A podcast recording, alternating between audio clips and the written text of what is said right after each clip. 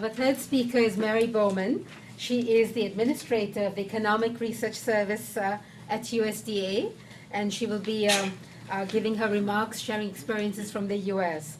Mary has been the administrator of U S D A, uh, of E R S at U S D A since December twenty eleven, has a lot of experience to share with us. We look forward to that. Thank you, Mary. Thank you very much. I've been invited to participate in this really interesting event and talk about the U S experience with the transformation of our ag sector. As Mauricio and Schengen discussed, natural resources and technology are key influences around the world when you look at the ag transformation, and they play an important role in the U S experience. I'm going to start by going back to eighteen fifty, over one hundred fifty years ago, to look at what have been multiple transformations of the U S agricultural sector. If you um, look at the data, this goes up to two thousand sixteen, and you start at the bottom, you see land expansion. This is billions of acres. At the end of the nineteenth century, beginning of the twentieth century, land in agriculture and farming doubled during that period as the U S moved westward and broke new territory.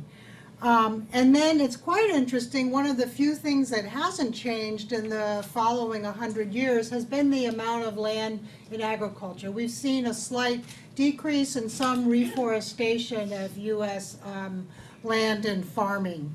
For farm numbers, we see a rapid increase as the land is expanding, but starting in nineteen thirty-five, there's a sharp decrease in the number of farms as mechanization became very widespread. So technology playing a big role in the transformation of ag. Um, and then you also see the average farm size following the decrease in farm numbers and increasing. There, it looks like things are fairly steady and not transforming starting around seventy-five, but I'll show you some statistics that show that this masks a great deal of ongoing change in our agricultural sector. Um, what causes this change and what's driven the growth of U S ag? It's productivity. Um, thank you for already mentioning E R S's work on total factor productivity. We have very in-depth work on measuring U S agricultural productivity. And you see here, um, if you look at the orange line, that's output since nineteen forty-eight. And actually here forward, I'm going to focus on the post-World War Two period and look at the transformation. So orange is output. It's gone up steadily. Blue is the inputs. So the land, labor, capital, seed, et cetera. You see a really steady amount. So the U S sector, through technology and better management, has been able to increase output and growth was the same input. So this measures total factor productivity, and during this period it's grown about one and a half percent per year. And we've seen tremendous transformation underneath this. Um, this gives you a slice of what's happening with different inputs. The blue bars are that same orange line for um, output changes in the U S, and then we have indices for four inputs starting in nineteen forty-eight. And if you look at the bottom in orange, that's labor. So the, and you wouldn't, that's not surprising when you see a decreasing number of farms that we have. The sharpest decrease in this period has been the labor on the farm sector. And then the line above that is land. We have seen a reduction in the land input over this um, sixty to seventy year period. Now what's grown? Um, and I think this wouldn't be a surprise if you think about this period, has been um, capital other than land and intermediate inputs. The yellow line shows intermediate inputs. This is things you use every year: feed, seed, energy, fertilize, pesticides, and purchase services. For example, hiring in land or um, labor for custom harvesting. So you see that's been a steady increase, and this is quality adjusted too. The seeds that you're buying now are much higher quality in terms of productivity than they were even back in nineteen forty-eight. And then capital, you can think of the mechanization, the growth in capital. That was a steady increase until the farming crisis in the U S in the in nineteen eighty, early eighties. And here we see um, there was, you know, depreciation, no purchase of the new capital, and a very slow buildup of capital over time. So we see within this sector, in the post-World War Two era, you see a lot of changes underlying, driven by technology and the organization of agriculture. And research investments to produce the new seeds, the different chemicals, have been an important factor underlying this. So just want to um, now take a second to talk about a transformation in farm structure that shows you why I said those two steady lines starting at about seventy-five were misleading.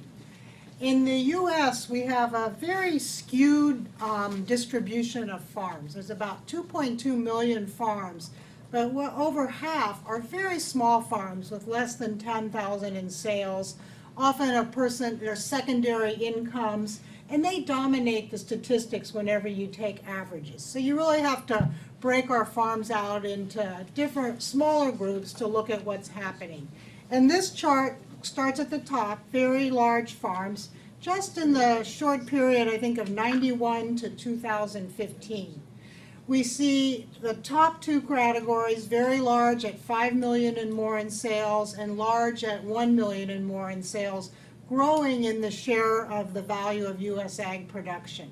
And this is coming as we see a decrease in mid-sized farms, a million to three hundred fifty thousand, and small farms, three hundred fifty thousand and below. So their share of production is much smaller in two thousand fifteen than it was even in nineteen ninety-one. And if you go back and look at this, we have pretty good data back to nineteen seventy-three, you see a very steady change in the composition of farms that we have in the United States. Oops. And markets are really, in my In our research, we see that markets are driving a lot of this in profitability. This is a measure of return on assets by the same categories of farm size you saw in the other chart. And you don't even need a legend. They're really in order of the size of the farm. The top is the farms of five million or more in sales, all the way down to the small farms. And You, and so here you say we would expect to see ongoing consolidation in the U S, that there are profits to be made from getting larger. Think not just that there's scale economies and technology, but also some efficiencies in organization to participate in the kind of markets that we have today in agriculture. There's some benefits in being larger. And um, so I think there's a profitability and markets are going to continue to drive structural change in the U S. I want to talk about a couple things that you don't see in this chart. It does look like being bigger is a way to be more profitable, but if you look at the data, at every size of farm and every type of operation, crop and livestock, you see very profitable smaller farms. So there are people, you know, and not just people who are letting their fixed assets depreciate, but people are finding strategies, new markets, maybe organic or direct sales, that are finding ways to be profitable in this environment at all sizes. And you see this also all across the U S. A second thing you don't see is that these are mostly family farms. There's a lot of talk about corporate agriculture, but ninety-nine percent of the farms by number in the U S are family farms, and ninety percent um, of the production in the U S comes from farms where more than fifty percent of the assets are owned by the same family group. And I think that's a striking thing, that despite all this change, families have remained the key organizational structure. Perhaps it's the trust they have in rapidly changing markets and weather. Maybe it's the knowledge of their land or of their animals, and they, and it's something that we speculate on whether that will continue as you have more information technology. Will that replace some of the advantages of the family? Well, not yet is in the U S. And then I just want to close by talking a bit about income and what we see in terms of farm incomes. Um, Post-World War Two, farm and rural incomes were um, lower than off-farm jobs, off-farm in city incomes. And the spread of manufacturing and non-farm jobs to rural America contributed to raising farm household income to equal or above all households. And this is a very tricky area of measurement. So I'm going to use a fairly short time period and here compare farm households to um, self, self-owned businesses, so owner-operator businesses, which face a higher level of risk than other households and are a good comparator. And we see, starting looking into the nineties, that farm household income is getting um, higher. It's approaching the median household of self-employed businesses. We see farm household income higher than the median income of all households. So the income issues for farms in the U S largely um, don't exist. There are a, you know, a few pockets on poverty, but farmers in general have quite a bit of um, wealth and income com relative to the population, and uh, what you might say is a good comparator, other-owned businesses.